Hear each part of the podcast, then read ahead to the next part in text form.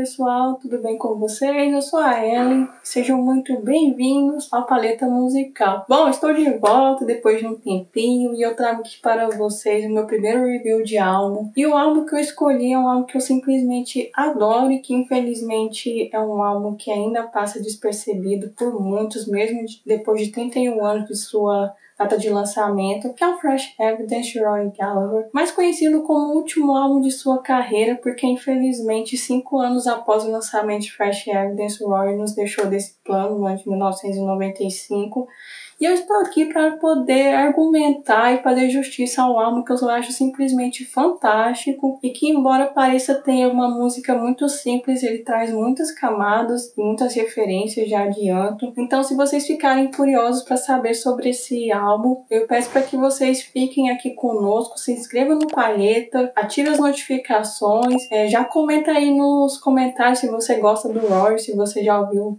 esse álbum alguma vez. E agora vamos para o vídeo. Eu já começo aqui minha análise falando a respeito do Fresh Evidence. É, em todos os bastidores né, que aconteceram antes do lançamento desse álbum. Até porque muito que aconteceu na vida do Rory acabou impactando no produto final de Fresh Evidence. E eu já começo a partir de um contexto que não foi muito favorável da carreira dele, que ocorreu nos anos 80. Como todos sabem, o Rory foi um artista muito interessante para a história do blues britânico, embora ele tenha surgido na parte sul da Irlanda. Ele foi um artista que mesmo desde o começo da carreira, ele rejeitava o status de celebridade, ele não queria fama, ele ainda assim conseguiu chamar a atenção da mídia e ainda assim ele era convidado para participar de alguns programas de rádio e também para poder comentar em alguns programas. E isso também fez com que ele tivesse uma sólida relação na década de 70 com as gravadoras, o que possibilitou que ele lançasse 10 álbuns de estúdio nessa época. Porém, nos anos 80 isso não foi o que acabou acontecendo, até porque, a gente, como a gente sabe, nos anos 80 houve uma mudança musical assim drástica na história da música fonográfica. E essas mudanças, elas, como vocês já devem estar pensando, foi por causa da ascensão de gêneros como o punk,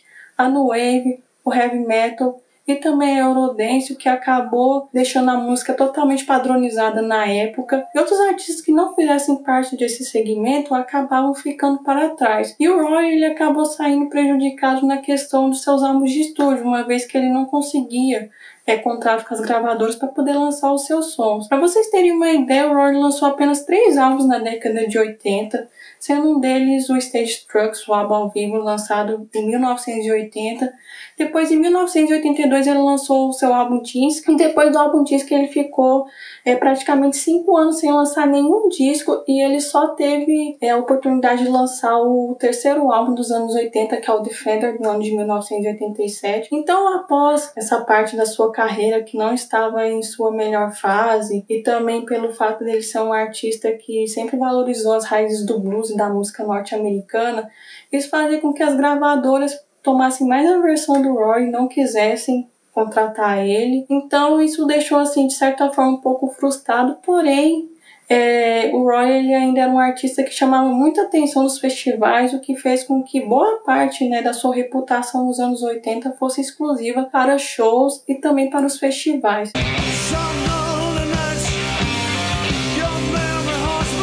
E para vocês terem uma ideia, né, mesmo ele não estando é, muito bem nos anos 80 em termos de carreira, ele ainda mantinha a sua agenda bastante lotada por conta desses shows. E é justamente por conta desse contexto que aconteceu um episódio muito traumático na vida do Roy. E esse episódio traumático é, vocês podem ver na descrição que eu vou deixar aqui abaixo. Em meados dos anos 80, é, ele teve que realizar uma viagem até a Noruega para poder participar de um festival.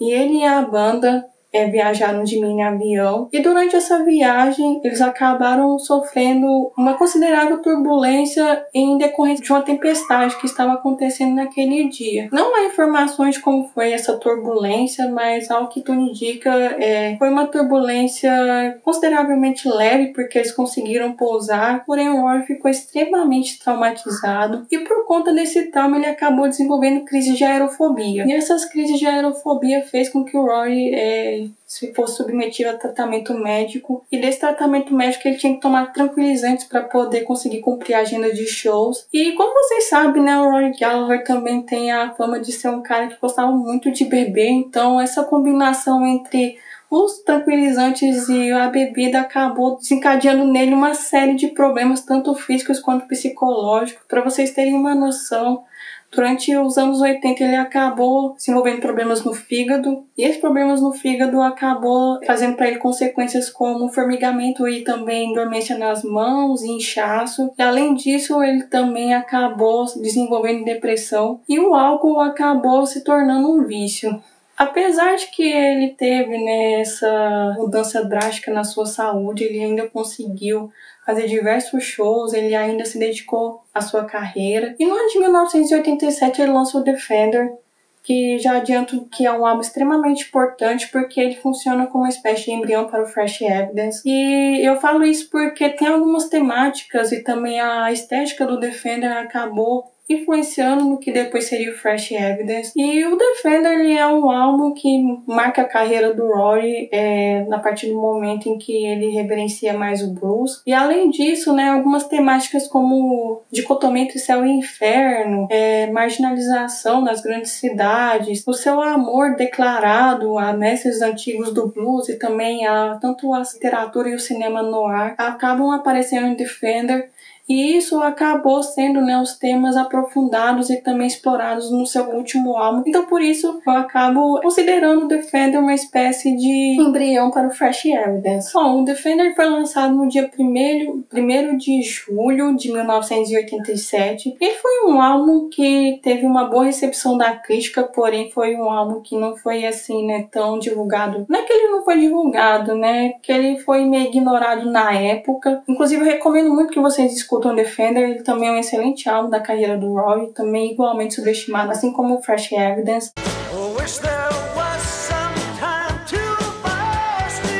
É a partir desse contexto né, que o Roy se sentiu cada vez mais entusiasmado a gravar novos álbuns de estúdio. Até porque naquela época ele havia lançado seu próprio selo chamado Capo Records. E no dia 1 de maio de 1990 a gente tem o lançamento do Fresh Evidence. O Fresh Evidence foi um álbum que foi produzido pelo próprio Roy e ele conta com a participação de músicos como o Jerry McAvoy, que foi o baixista e também braço direito do Roy durante 20 anos e o álbum Fresh Evidence ele marca a última parceria entre o Roy e Jerry. Depois disso, o Jerry acabou formando a sua própria banda e também indo tocar no Nine Below Zero. A gente também tem a participação do baterista Brandon Neal. E também nós temos a participação do grande lendário gatista Mark Feltham. E também a gente tem algumas participações especiais, como Garrett Watkins, que citarei mais à frente, John Cock nos teclados, Low Martin no piano, que também foi um dos ex-membros da banda de Roy. A gente também tem Joe Early no saxofone junto com Ray Beavis e por fim nós temos Jink Hanson no trompete. Bom, Fresh Happiness é um álbum que a gente pode considerar que é totalmente fora dos padrões dos outros álbuns do Rory, uma vez que ele foi um álbum que mais demorou tempo para ser gravado. E além disso, ele é um álbum que, em comparação ao Defender, que já é um álbum que faz uma forte ode ao blues, o literalmente quis é, fazer um álbum que soasse parecido com as gravações de blues, principalmente dos anos 50. É, para vocês terem terem uma ideia, o Fresh Evidence demorou por volta de seis meses para poder ficar pronto. E o motivo disso né, está em dois fatores que são muito relevantes. O primeiro deles é, claro, né, a questão da saúde do Roy, que naquela época já estava ainda mais crítica. Porém, também outro motivo vem a partir de uma frase né, que ele conta numa entrevista concedida na Alemanha no ano de 1992, no qual ele fala que o Fresh Evidence foi como uma espécie de filho que precisou ser gerado porque é, o motivo dessa demora toda se dá ao fato de que o Roy queria fazer uma sonoridade a mais retro possível e também mais parecida com a dos seus ídolos do passado, e para isso ele acabou usando alguns equipamentos antigos. Dentre eles a gente pode citar como é, microfones valvulados, eco de fita, reverb estimulador antigo e também compressor de válvula. O motivo dele querer é, usar todos esses equipamentos antigos está no fato de que o Roy ele realmente queria fazer um álbum étnico e totalmente voltado às raízes do blues. Ele queria fazer um álbum esteticamente selvagem, cru, e ele se inspirou em artistas como Albert King, Sunhouse e Tampa Red. E o Fresh Evidence, assim como o Defender, foi um álbum que teve uma boa recepção da crítica na época, mas é um álbum que passou totalmente despercebido e que passa despercebido até hoje, até porque infelizmente esses dois últimos álbuns da carreira do Roy acabam levando o estigma de serem os álbuns que foram gravados na época que ele já estava doente. E eu venho aqui para fazer justiça ao Fresh Evidence, porque embora o Roy já estivesse em umas condições assim de saúde bem precárias, ele conseguiu fazer uma obra-prima para a história do blues e eu vou pontuar todos os motivos de agora para frente. A partir do contexto em que o artista contou em suas entrevistas que ele queria fazer um álbum inspirado em seus mestres do passado e para isso ele acabou é, recorrendo a materiais antigos, eu me senti instigada a fazer uma análise a respeito do Fresh Evidence. Pode-se dizer que eu comecei a analisar esse álbum a partir de 2018, mas foi a partir de 2019, 2020 que a minha análise ficou ainda mais aprofundada a respeito do álbum, porque além de ser um álbum que tem músicas simplesmente fantásticas, é, não existe música ruim no Fresh Evidence, ele ainda por cima é um álbum que traz muito camadas do que parece e é justamente por conta dessas camadas que eu me senti instigada a pesquisar um pouco mais sobre o álbum. Então, a partir de tudo isso que eu falei, fica claro que o Roy queria fazer um álbum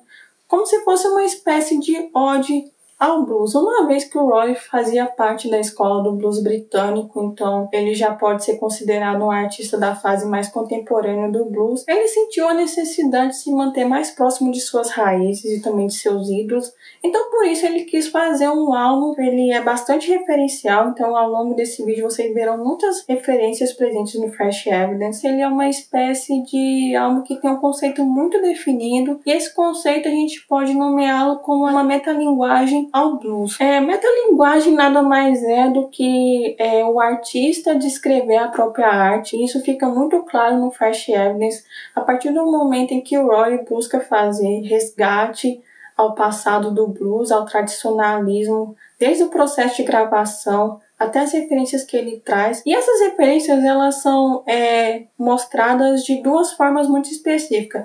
A primeira delas, né, de uma forma mais geral, quando ele cita Tampa Red, Albert King e também o Sun House para poder é, definir a sonoridade do Fresh Evidence. E além disso, é, o Rory Gallagher também buscou fazer com que todas as suas músicas é, fossem referências ao blues, seja tanto na temática, seja aos mestres do passado, um conceito muito parecido é, apresentado em Defender. Para vocês terem uma ideia, o Fresh Evidence ele acaba tendo uma estrutura muito interessante, na qual de oito músicas que são presentes, né, das dez faixas da versão original do álbum, essas oito na verdade elas são tributos a mestres do blues e também do início lá do rock. E esse tributo ele é atribuído seja na sonoridade ou na letra do álbum, ou até mesmo na linguagem musical. E as outras duas faixas que faltam, né, para é, o fechamento do álbum, elas não são avulsas porque, embora elas não referenciam mestres do passado, elas trazem uma temática muito bluesística e que acabam é, deixando o álbum com, esse, com essa temática de ódio ao blues e também na metalinguagem. E é por todos esses fatores que eu cheguei numa conclusão, após anos de pesquisa sobre o Fresh Evidence, de que Roy Gallagher, acidentalmente, digamos assim, ele conseguiu fazer um álbum conceitual de blues. What the fuck? Como assim ele fez um álbum conceitual de blues? Então, é, para vocês verem que eu não estou pirando, bora resgatar aqui o conceito né, do que seria um álbum conceitual. Então, a definição de álbum conceitual nada mais é do que um álbum que possui faixas e todas essas faixas são interligadas a ponto de produzir um produto final ou uma história. No caso do Fresh Evidence, a gente pode falar que ele é um álbum conceitual, que todas as músicas elas contribuem para o efeito final. Embora ele não conte uma história delimitadinha, né, não são as faixas elas não têm essa preocupação em contar uma história, fica claro que ele estava querendo fazer sim um álbum que reverenciasse todo o blues em, sua, em suas formas e também fica claro, né, que o Fresh Evidence ele é um álbum conceitual, não apenas de blues, mas sobre a metalinguagem do blues, uma vez que ele descreve o blues em toda a sua essência. Agora falando um pouco sobre as faixas, eu já vou começar aqui a falar da primeira faixa do álbum, que é Kid Gloves, que é uma das minhas faixas favoritas do álbum e também da carreira do Roy. A música Kid Gloves ela é um hard rock com influências do boogie woogie e ela é uma faixa que ela é inspirada na sonoridade de Jerry Lee Lewis, que é o primeiro é, artista homenageado aqui no álbum. E além disso, é, Kid Gloves ela tem uma curiosidade que é muito interessante porque a letra ela é inspirada no filme Body and Soul do Robert Rossen, acho que é assim que fala. E aqui ele descreve de uma forma muito interessante, né, todo o filme, que para quem não conhece, é um filme inclusive muito bom que eu recomendo, que conta a história de um lutador, que ele queria se distanciar dos rings por conta de um acidente que ocorreu nele no passado, e por conta desse, desse acidente, ele acaba escolhendo viver uma vida normal, porém ele tem algumas dívidas com a máfia, até porque a carreira dele foi feita através do, de contratos com a máfia, e todo o filme ele é trabalhado por volta em volta dessa dessa luta, né, entre o a moral do, do protagonista versus na, a vontade né, que a máfia queria. E isso é bem descrito na letra e uma, um trecho assim que chama muita atenção de Kid Gloves é quando o Roy escreve é Sure they can buy my body Sure, They Can Buy My Soul. O que fica bem claro, né, que essa referência ao filme Body Soul também está se referindo à sua carreira que ele nunca irá se vender. E só para fechar aqui, Kid Gloves, é interessante a gente falar que aqui a gente tem a participação de Lou Martin, que foi inclusive um dos ex-membros da banda de Roy Gallagher nos anos 70 e ele volta aqui em Fresh Evidence.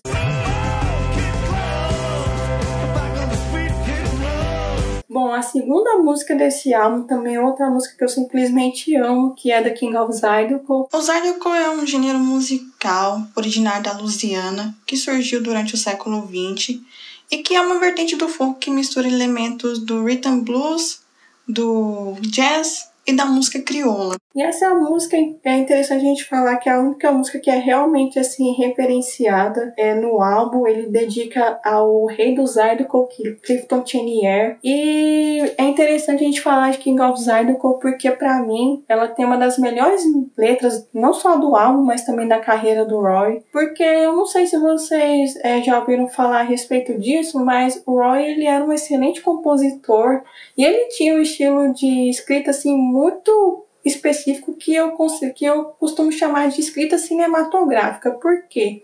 Porque o Rowling conseguia contar suas histórias de uma maneira bastante delimitada, com início, meio e fim, e ele dava uma riqueza de detalhes assim muito muito grande, o que, faz, o que faz a gente ter a sensação de que está lendo, né, e está acompanhando um roteiro musicalizado. Ele fala numa entrevista, né, que essa música ela foi pensada como uma espécie de road movie, na qual o eu lírico ele sai da agitação da cidade, ele quer ir até o interior assistir o Clifton tocando.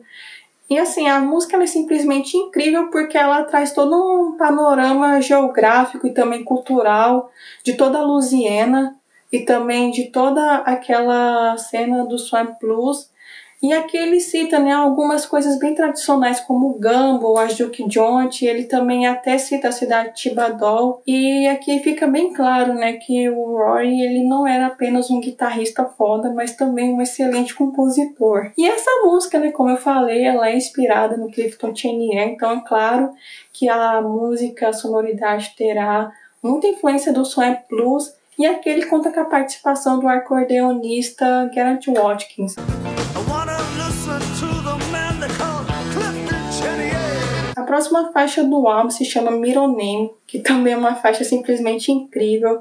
E essa faixa é inspirada no Slim Harpo, porém a, a, letra da música é inspirada no estilo de escrita do Tennessee Williams. E para quem não conhece o Tennessee Williams, ele foi é, um escritor assim, muito emblemático para a história da cultura norte-americana. Em muitas das suas obras ele evocava temas como religião. E aqui a gente tem a primeira música do álbum, né, que fala dessa dicotomia entre céu e inferno. E a premissa da música Middle Name se trata de uma pessoa que está presa e que ela busca pela redenção cristã com medo do Armagedon. Curiosamente, a sonoridade de Middle Name, embora ela seja inspirada no artista do Swamp Blues, ela possui uma sonoridade bastante texana, eu diria.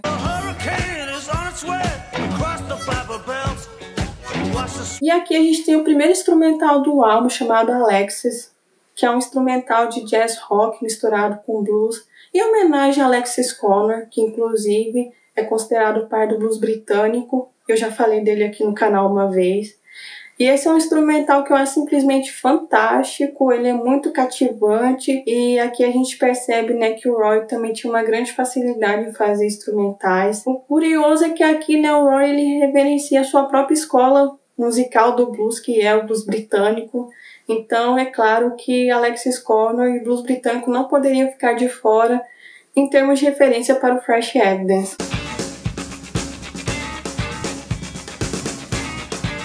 Bom, depois de Alex, a gente tem um cover simplesmente fantástico, que é o cover da música Empire State Express, que no álbum serve como uma forma de homenagear o Delta Blues e todas as origens do blues. E é claro que essa música ela marca é, a referência a Sun House, que inclusive é o verdadeiro dono dessa música. E o fato que é muito interessante sobre as gravações de Empire State Express é que essa versão Roy acabou gravando numa cabine de bateria com dois microfones valvulados e, e essa gravação ela foi feita num único take. Ele também conta numa entrevista de que ele, antes de gravar Empire State Express, ele havia perdido a letra da música, porém ele acabou achando uma anotação e foi a partir dessa anotação que ele acabou gravando. É um cover simplesmente fantástico, é uma das características que muita gente percebe no Roy, é que ele sabe, ele tinha uma grande facilidade em fazer, cover, é, fazer covers né, de blues mais antigos. Pra mim, assim, um dos melhores momentos do álbum.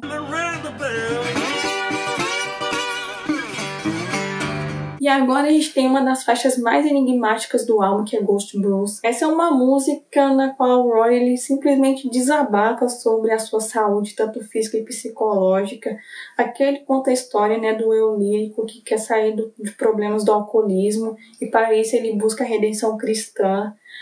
E para fazer todo esse parâmetro, ele acabou é, buscando diversas referências de vários lugares. Eu não vou citar todas, porque é muita referência mesmo. Mas o que eu posso falar é que os artistas principais que o Roy acabou se inspirando para fazer Ghost Blues são. É, a gente pode citar, por exemplo, Bob Dylan, que mais precisamente o Roy se inspirou em seu álbum chamado Highway 61 Revisited, que inclusive é um dos álbuns mais emblemáticos da carreira do Dylan. Além do Dylan, Roy se inspirou no bluesman Robert Pitt Williams. Ele também se inspirou no Reverend Robert Wilkins, que a gente pode falar que foi a maior referência para ele fazer a letra de Ghost Blues.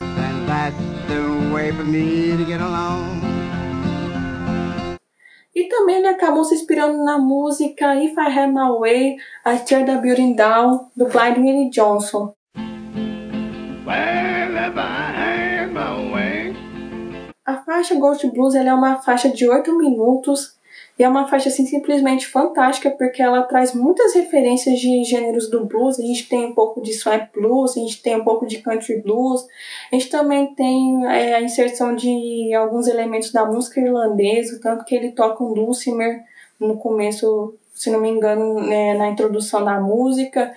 Ainda por cima, toda essa mistura de gêneros e subgêneros do blues e também do folk acabam dando a Ghost Blues uma atmosférica bastante fantasmagórica. E o interessante é que lá no meio, para o final da música, a gente consegue escutar alguns murmúrios de uma forma bem sutil. Então eu recomendo que vocês escutem Ghost Blues, principalmente com fone de ouvido.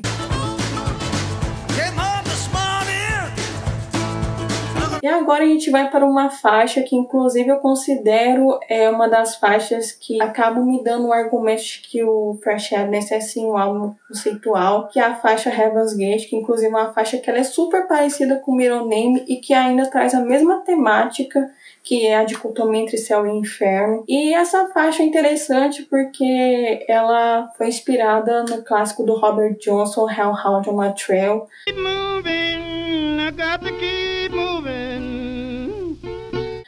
também ela traz essa sonoridade texana que inclusive também aparece em Middle Name.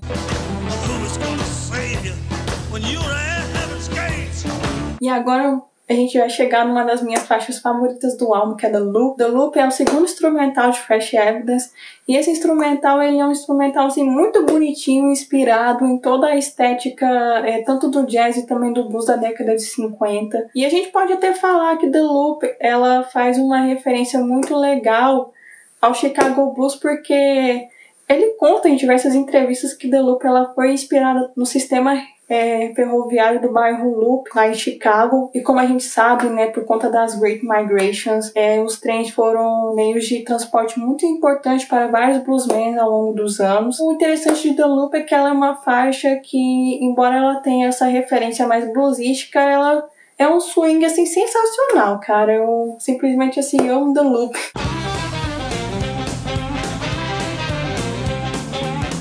E agora chegando para a penúltima faixa do álbum, que é Walking Wounded, que é uma faixa que eu simplesmente acho lindíssima. Ela é um pouco diferente né, das outras oito que eu falei, que são mais bluesísticas. Aqui a gente tem uma faixa um pouco mais roqueira, mas que mesmo assim ela traz muitas referências ao blues.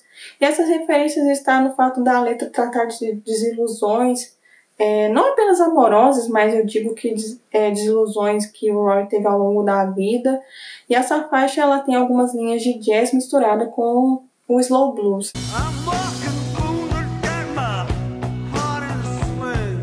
E agora nós iremos chegar à última faixa do álbum, que é Slam Angel, que para mim assim é a música mais enigmática desse álbum, porque você não tem nenhuma é, nenhum registro do Roy comentando sobre essa música e olha que ele falava sobre absolutamente tudo sobre a sua arte. A gente não tem assim informações sobre Slam Angel, mas é uma faixa que para mim ela faz sentido é, ao álbum porque ela tem até uma pegada meio Albert King, né, que ainda por cima ela é um hard rock assim bem no estilo galahariano de tocar, então eu acho que é uma faixa assim que é bastante válida pro álbum.